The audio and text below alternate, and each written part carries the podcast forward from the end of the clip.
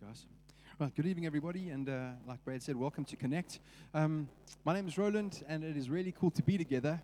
If, if you're new with us, just want to recap with you quickly what we've been doing. We are we are finishing off a series called Reimagining Church. We've been um, this will be the fourth week in the series, but so far um, we've uh, we've looked at a couple of things that God has convicted us to look at um, as a church um, and, and, have, and have unpacked it in such a way, I hope, that has encouraged us to be excited again about what God intends for the church and what the church really is. So, week one, we looked at the fact that the church is not a building. We are the church. The people of God are the church. As we come together with the local church, as we disperse, we are the dispersed church. We are the universal church. But you are the body of Christ, the church of God. The church is not a building. We looked at that, and it was just, for me, so freeing and so exciting to be reminded that God has His church everywhere, not just here.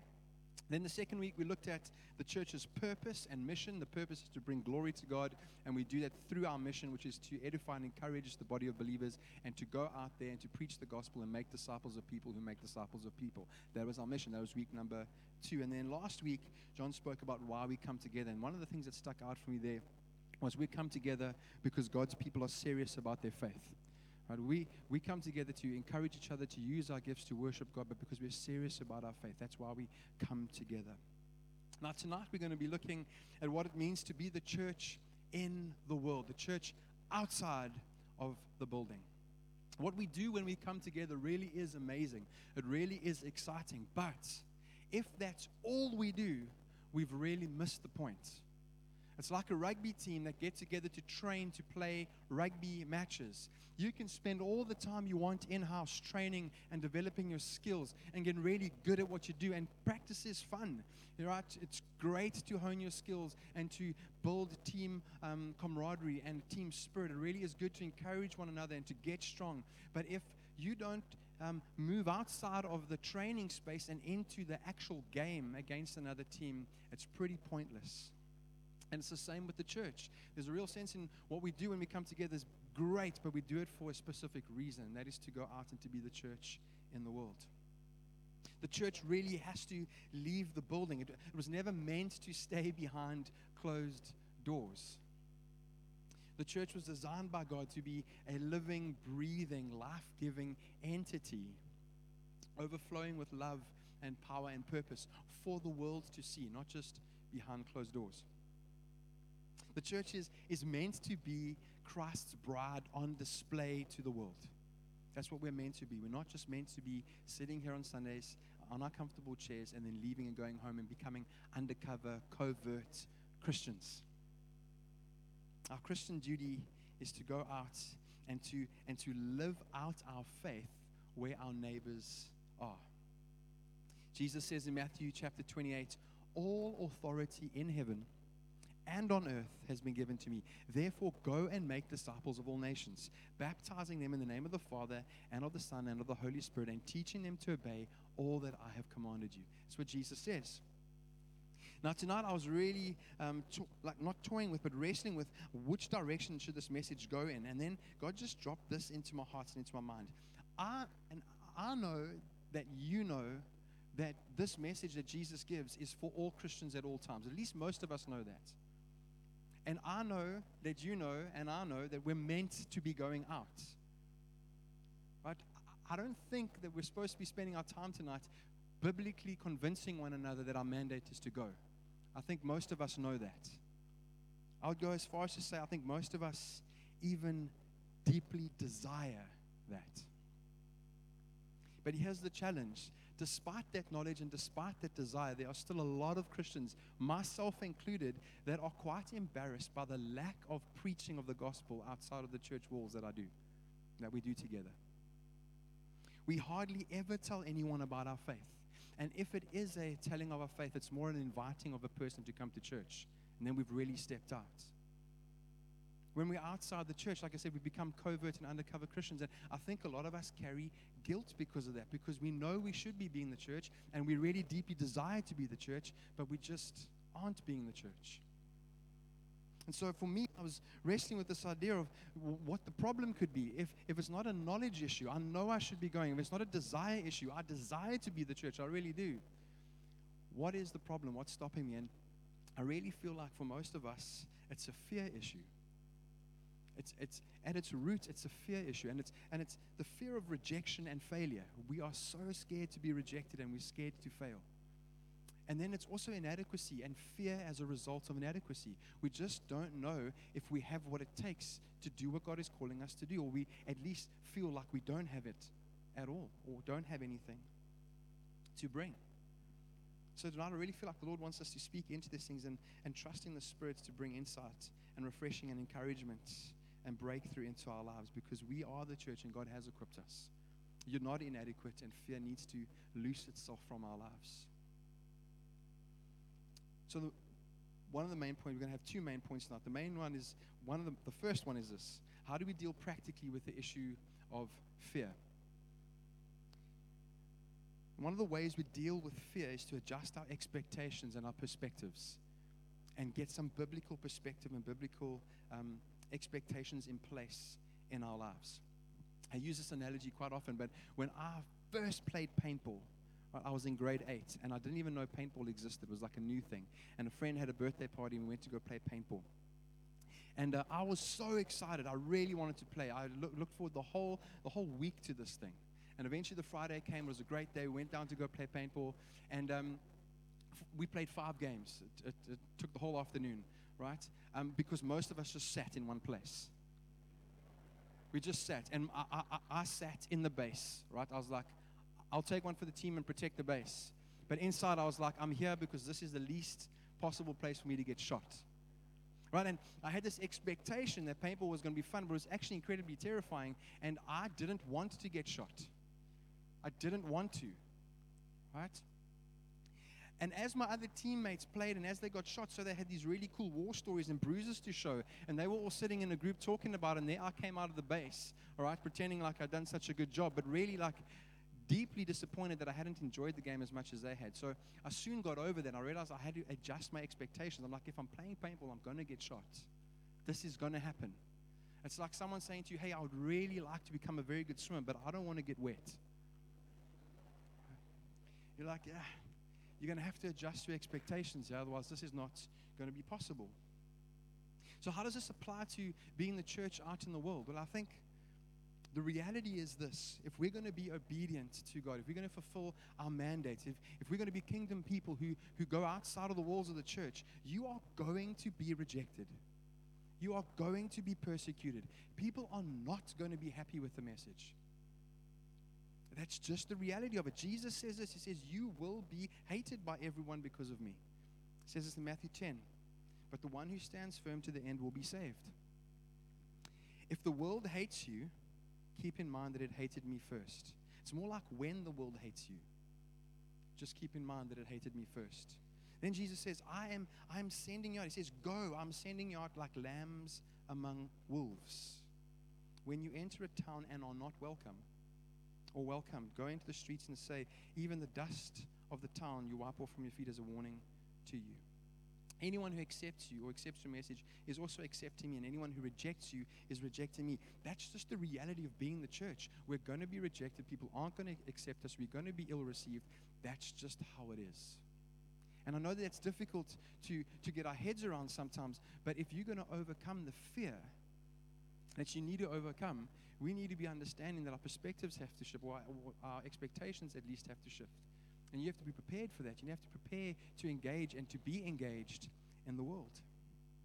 If we expect to never be rejected and constantly well received, when you are rejected and when you aren't well received, you're going to be shocked.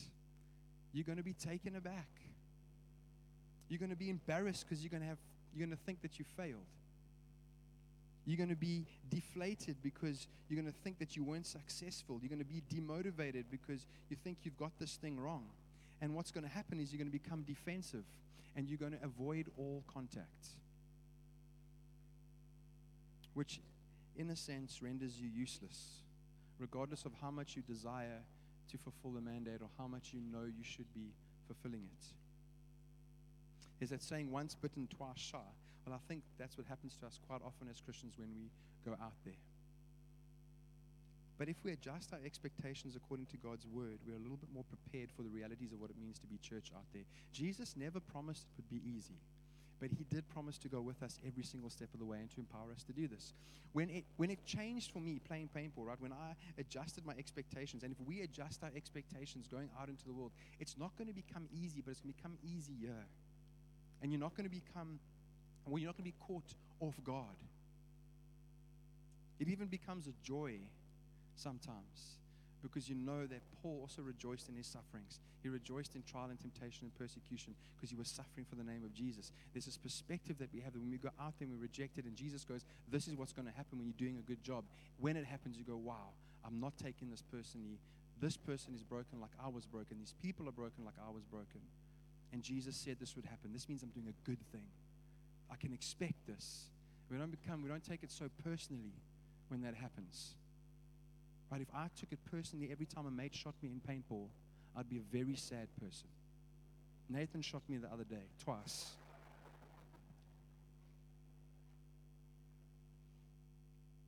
So our perspectives have to change and our expectations have to change. I think there's this prevailing idea out there that every time we step out, every time we step out, someone has to be saved.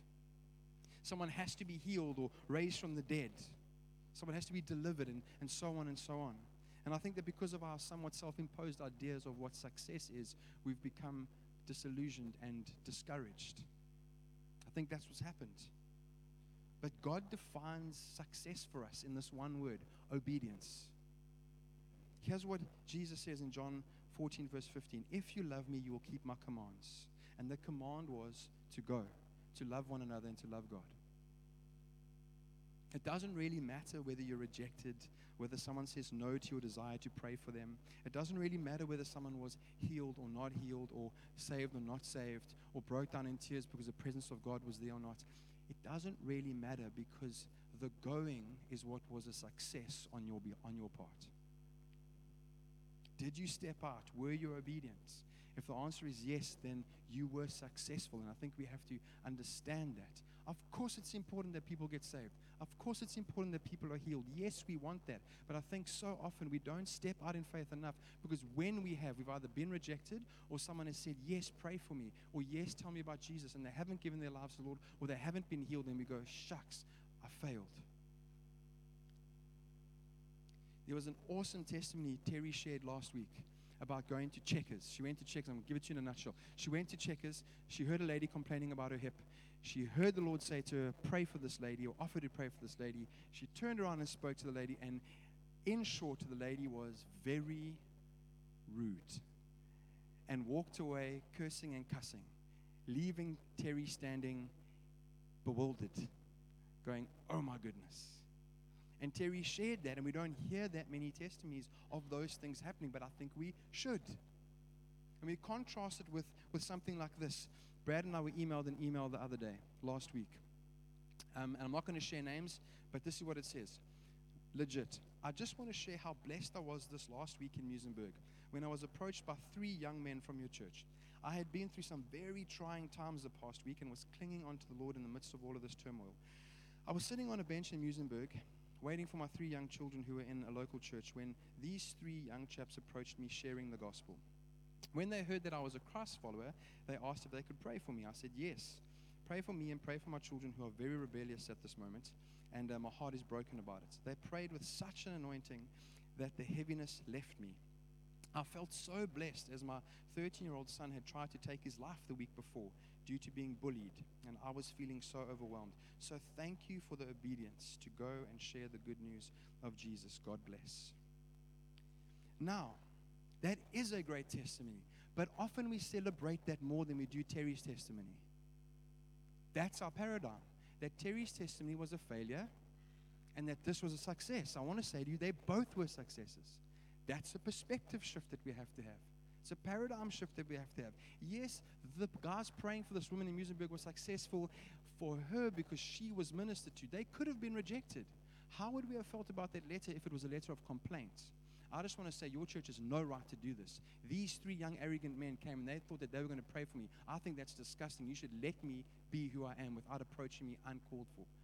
How would we have felt about it then? I think we should still feel the same way. This was a successful endeavor, and Terry stepped out. These guys stepped out. The fruit is sometimes different, but before God, we've been obedient. And I think we need to hold on to that and realize that. Being the church in the world and fulfilling God's mandate is as much about you and your faith with God and your growth with the Lord and becoming more like Jesus as it is about the people you minister to. We have to know when we understand that it becomes so much more encouraging and easier to step out in faith. Because regardless of the fruits of our faith step in someone else's lives, for us it's been an obedience thing. Going back to the paintball analogy quickly when it came to paintball, adjusting my expectations and my and my and my perspectives, all it did was help me to enjoy the game a little bit more and to become a little bit better at the game. Adjusting your expectations and and your perspectives when it comes to being the church outside yields and results in eternal reward for you and possibly the salvation and eternal reward of many other people. It's not an insignificant thing being the church outside in the world.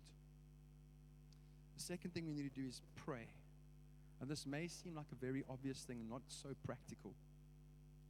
But praying is an incredibly practical and powerful tool that God has given us in our arsenal. But I've got to ask myself how many times as Christians do we honestly in the morning pray and ask God for the boldness to go and be the church? I think if we did that more often, we would realize just how practical and how powerful that tool of prayer really is.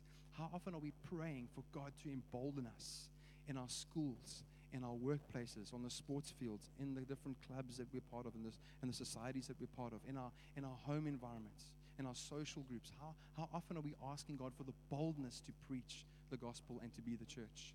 How often are we asking Him for opportunities to, to, to share faith with somebody or to, to share life with somebody in such a way that they can see Jesus through me? Are we pressing in and asking God daily for opportunities and boldness to do that? John shared last week the story of two of the disciples who were who were persecuted for sharing the faith. In fact, some of the religious leaders had called them aside and told them that they shouldn't be preaching and should stop. And they were like, We're not going to stop um, we're going to keep on preaching. And, and the only reason why nothing was done to these guys was because um, the religious leaders were afraid of, you know, causing a row because these guys had prayed for someone and they got healed which was a success. But ministry to the Pharisees was an absolute failure in the sense that they didn't respond, they just got more angry. And so, what do the disciples do? They go back to the church and they, and they recount everything to the church and they, and they tell the church what happened. And it says this in Acts chapter 4. And, and when they heard it, basically, when the church heard this testimony of the disciples, it says they lifted their voices together to God. Look, Lord, upon the hearts and grant your servants to continue to speak your word with all boldness. So when they when they encounter resistance, when they encounter persecution, they expect it to happen. And what do they do? They pray. This is this is what we do. We pray. This is a very practical tool. We pray. It says, While you stretch out your hand to heal, and signs and wonders are performed through the name of your holy servant Jesus. And when they had prayed, the place in which they were gathered together was shaken, and they were all full of the Holy Spirit and continued to speak the word of God with boldness. Here's the awesome thing when we ask God for his help. God says this in Matthew 7 If you are then evil, if you who are then evil know how to give good gifts to your children, how much more? will your Father in heaven give good gifts to those who ask Him. And when we ask Him for the Spirit, He gives it to us, and He gives us a spirit of power and love and self control, not fear and timidity. We need to be praying to overcome fear. The third thing is to share our testimonies of success and failure. And to be honest about how we feel. I think more of us have got more testimonies than we know of about how we've tried and it hasn't been so well received. I think those are successful testimonies, testimonies of your obedience, which encourage people more than you know. I think sometimes we don't share with one another because we want the, I stepped out in faith and this person was raised from the dead. I stepped out in faith and I prayed for this marriage and they are not getting divorced. In fact, they're renewing their vows. Praise God. And those are great testimonies. But I think sometimes the reality is we've got far more testimony of, of, stories or far more stories of stepping out and, and not actually being received well. And those are just as powerful. So we need to start sharing that with one another because what happens is when you share that and someone comes up and goes, Well done, my sister. Well done, my brother. That was great. You know, the same thing happened to me, but praise God.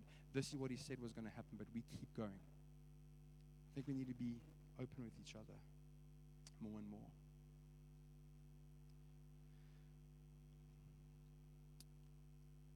So, how do we deal then practically with the issue of inadequacy or feeling like we're inadequate? Well, we're going to look just briefly at the, the, book of John, chapter 4, where Jesus meets with a Samaritan woman um, at a well. And we're going to pick out just some very practical things that Jesus did there. Because I think sometimes, you know, we feel like we don't have the right tools with which to engage with the world. And I think sometimes we can go to Scripture, in fact, all the time we can go to Scripture and look for practical examples or practical tools or principles that we can use or strategies that we can use to engage with an unbelieving world. But I want to start this section by saying this the only requirement for being the church in the world, and you may or may not agree with me here, but I've found that the only requirement for being the church in the world is that you love Jesus.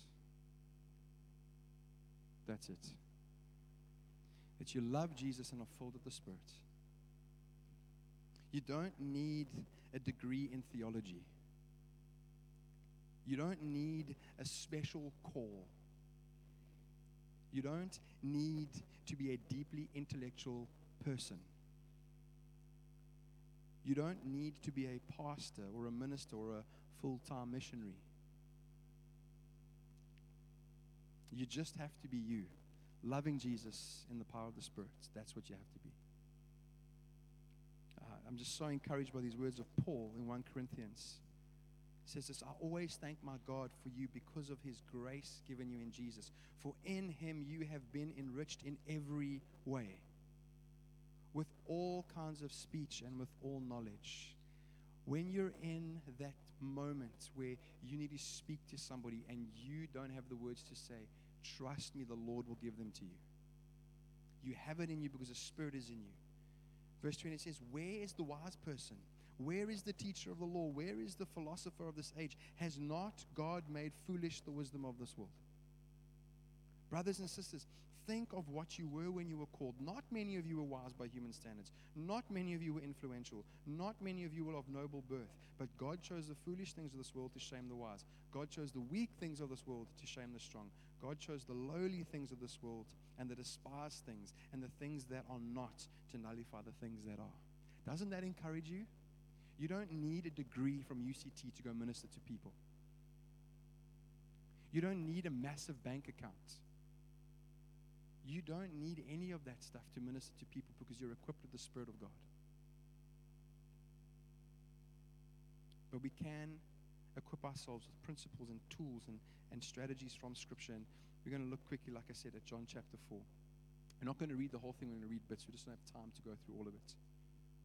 But one of the things that we need to learn to do is to make an effort and be willing to position ourselves in places where other people are not willing to be. In John chapter 4, it says this that Jesus had to go through Samaria. And it says in verse 6 And Jesus, tired from his journey, sat down by the well. Now, if you read that story and if you understand some of the history of the Jews and the Samaritans, you'll, you'll know that that statement, Jesus had to go through Samaria, is not true. Jesus didn't have to go through Samaria. It was a deliberate choice on his part to go through Samaria. There were two other routes that you could have taken to go around Samaria, which every other Jew did, unless it was for business and they absolutely had to. I'm convinced that Jesus had to go through Samaria because the Father led him there. And they went around Samaria because they hated each other so much. Samaritans were viewed by the Jews as half breeds because they were a mix of Jews and other races. And so they hated them and, and, and they went around Samaria for miles just so they didn't have to go through the land of the Samaritans. And Jesus goes through and he positions himself in a place where other Jewish people wouldn't have positioned themselves. I don't know what that looks like for you, but maybe it's to position yourself in the office environment in a place where people maybe wouldn't have necessarily chosen to position themselves because those people are there. Maybe it's you need to start attending certain family functions, social get togethers. Maybe you need to pick up a sport or start going to watch sports practices, your friends' sports practices, or, or hang out somewhere where there are people who need to know Jesus. Maybe you need to start positioning yourself in a place that maybe you ordinarily wouldn't have positioned yourself. And hear me, I, think it needs to be a God led thing. And when you ask God, He will show you. We don't just do it flippantly. Maybe you need to create the space by having um, some unsaved friends come around to your home more often. Maybe at school you need to go hang out with the not so cool group of guys. You know, the guys who, who aren't so welcomed by the popular crowd. Maybe you need to go hang out with some people that other people wouldn't hang out with, or position yourself in a place where you can connect with people you ordinarily wouldn't connect with, who need to have an encounter with Jesus. That's just something very practical you can do. And for many of us, it's going to mean having to deal with some of the prejudices and, um, and, and discrimination issues that we have still in our hearts. You're going to perhaps have to overcome issues of race. You have to deal with your discrimination and your prejudices there, with other religions and what people believe, with other genders and social classes. Maybe you just need to go shop somewhere different. Imagine the woman's surprise when a Jewish man speaks to her and asks her for a drink. He did something that no other Jewish man would have done at, in a place where no other Jewish man would have been. And here's the point be willing to place yourself in spaces where others aren't willing to be for the glory of the kingdom. That's something very practical. I was going to read this whole long testimony of a pastor who got his church for three weeks to just do church somewhere else. He just, he says, all he asked them to do, I'm not going to read all of it, I'm just going to read some of it. He says, all I asked them to do was to take what we have been doing for eight weeks. They've been studying an evangelism course. He said, I just want you to go and now do this somewhere else. That's all I want you to do. You don't have to say that you're a Christian. And for the purposes of the experiment, he says, they were instructed not to gather together in prayer circles or to take their Bibles with them. They just had to go and do what they were doing for three or four weeks somewhere else and see if something different happened. And one of the guys says, Do we have to say that we're Christians? And his response was no. He says, From the very first week and every other week after that, something happened. One of the things was that a server at a restaurant shared about a sick sister that they had and they prayed for them the coffee shop manager asked if the church had any musicians that would like to come and play every week in the restaurant. The book club that they were meeting in or that they went to go have their, um, their church in decided to put up a notice on the internet that the church was meeting there. And he says you could go on and on and on and on. He says, but here's the point. Those encounters would never have happened if they hadn't done church somewhere else. If they hadn't deliberately positioned themselves somewhere where they hadn't positioned themselves before. He says, another point is that the specifics are particular to us, but the principle is not the same. They just took what they were so passionate about and what they were so really good at doing, and they moved it outside the church walls. He says, this drastically and dramatically changed their understanding of church and how church works, and they're still learning and they're still growing. We just need to be doing what we're doing in here, out there, in places that people don't want to be doing what we do in here. And God will bring people to us in droves. It's just how God works. The other thing we learn from Jesus is that you need to try and learn or um, gain a common point of interest with the person or the people that you're wanting to minister to. Now, this isn't always going to be easy. This is speaking about where you have time to connect with somebody. But it says in verse 7 when a Samaritan woman came to draw water, Jesus says, Will you give me a drink? They were both in need of water. They were both by a well. Jesus didn't have something to draw water with. She did. And Jesus goes, he has a common point of interest. Let, let me speak, let, let me use this need for water to engage with her. And I don't know what that's going to be for you guys, but you need to maybe just take a little bit of time and ask God, God, how do I connect with this person? And one of the easiest ways is a common point of interest. For Mandy and I, just talk to us about our children. And you got us. Talk to my wife about birthday presents and birthday party planning. Months you'll be talking right? Maybe it's a soccer team that you like or hiking that you enjoy. Maybe it's that you come from a divorced family. Don't know what the point of interest is. Maybe it's that you're going through financial trouble. Maybe it's that you like surfing, that you like gaming. Don't know what it is. Maybe it's that you like music or singing or whatever. Find a common point of interest. Ask God for that and capitalize on that. we normally just like to bulldoze in there. Right? Oh, this person needs Jesus. You're a sinner, you need Jesus. I'm a Christian, come to my church.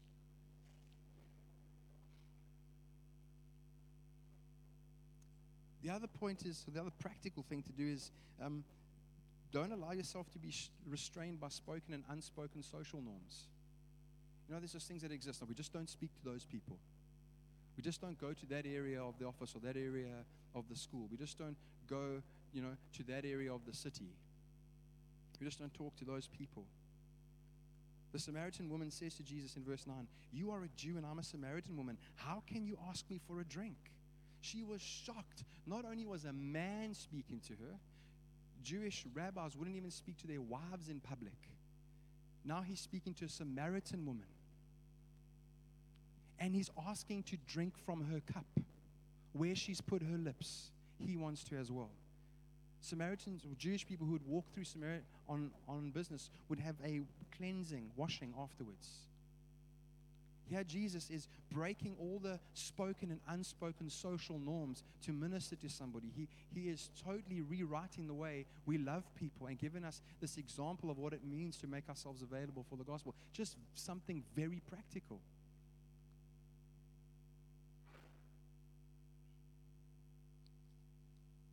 The fourth thing we learn from Jesus is that if you have time with somebody, just practically take time to reveal yourself to them. You don't have to win somebody in a day or in a minute or in a couple of seconds. If God gives you that opportunity, fine. If that's all the time you have, like Philip and the Ethiopian eunuch, they didn't have much time, right? God, God, God ordained that meeting. Ministry happened that the Ethiopian eunuch was baptized and saved, and some believe that he was the first missionary up into northern Africa. Great if that's what you've got. But if you've got time, maybe take your time to reveal yourself and open your heart towards somebody. Jesus answers her when, when she speaks about this water, when he speaks about this water that he has for her. He says, If you knew the gift of God and who it is that asks you for a drink, you would have asked him and he would have given you living water. Jesus shares something about who he is and what he has for her, but he doesn't just jump straight to the point that she's sinful and needs him and that he's the Messiah. He takes his time to reveal himself. And I'm sure at this time is in conversation with the Father as well and receiving wisdom from the Lord as to where to go with this. People want us to be real and authentic and vulnerable, but we can sometimes become a little bit overboard with that too quickly and frighten people off. And just say, practically, just take your time. Even, even us as Christians, brothers and sisters, some of you are like freaked out when someone sits next to you and just starts speaking to you. Even if it's about spiritual things. Because we're human, we have our personal space and we have our understanding of like what's okay and what's not okay. And I think we just need to be asking God for wisdom to engage with people and go, hey, Lord, how do I reveal myself to this person? And slowly do that. And the last two things I want to mention is this. Don't ask someone to trust Jesus unless they've understood that they're a sinner. So often we just jump into preaching the gospel and saying, Hey, do you want Jesus? And the person hasn't actually processed the fact that they really do need him because they're a sinner. And the reason why we do this is because we're trying to rush a success story. I want to get back, I want to tell people that I shared my faith and they got saved. It's not doing anybody any good. Jesus told her, Go call your husband and come back. I have no husband, she replied. Jesus said to her, You are right when you say you have no husband. The fact is, you have five husbands, and the man you now have is not your husband. What you have just said is quite true. What Jesus does there is bring her to a place where she realizes, even if she did already in herself, he's like, You need to understand this is serious. I know what's in your life, and this is a sin issue. And she would have felt guilty about that. And most people in the village would have been telling her about that, making her feel bad. But Jesus unpacks this for her and reminds her that she needs a Savior, and then he reveals himself to her. We can't just jump to that with people. We need to slowly reveal ourselves when we have the opportunity, but not bring people to a place where they go, Yes, I want to give myself to Jesus, and they haven't understood why they need Him or why they're giving themselves to Him, that they're even a sinner. We need to bring people to that place just practically. And then the last thing is this, uh, Charlene, I'm going to skip point number seven. The last one is this don't compromise the truth to win favor. And I think often we do that. Don't compromise the truth. Just, just a very practical thing. Just equipping yourself to go and minister. Don't, don't, don't compromise the truth to win favor with somebody. Jesus was honest with the woman in a loving way. He didn't let her believe that she was all right and that things were okay just to win her favor and get to get to talk to her. He spoke to her and engaged with her in a loving way. What he did and, and how he interacted with her from the beginning reinforced for her that he was an okay guy to be speaking to. But when it came down to the tacky meat in the tar, Jesus was honest with her. And the result was that she came to a place where she understood that he was the Messiah and he could give her everything she needed. And that's exactly what happened. And she goes and she ministers to and, and shares her testimony to the city that she was in. And it says that many were saved from that city. I think if we allow God to lead us, through us, people will begin to see who Jesus is. And if we just trust the Lord, overcome our fear, adjust our expectations and our, and our, and our perspectives according to Scripture. And if we know that God has empowered us through the Spirit and that we're not inadequate, and there are some principles and tools that we can get from Scripture that we can apply, and we just apply them, trusting God to use them, you will become far more effective than you ever could have dreamed of or imagined for the kingdom. There are other ways to equip ourselves as well. When we run evangelism courses, when someone who is really carrying the gift of evangelism shares with you or makes themselves available to talk to you, those are ways that we equip ourselves as well. God gives us each other to equip each other for this work. You are not inadequate. You are not someone who's bound to fear or by fear. You have the Spirit of the living God in you. And when we go out there, we can be the church in an effective way for the kingdom. And that results in the glory of God. Amen. I'm going to ask the worship team to come up and we're going to, we're going to pray.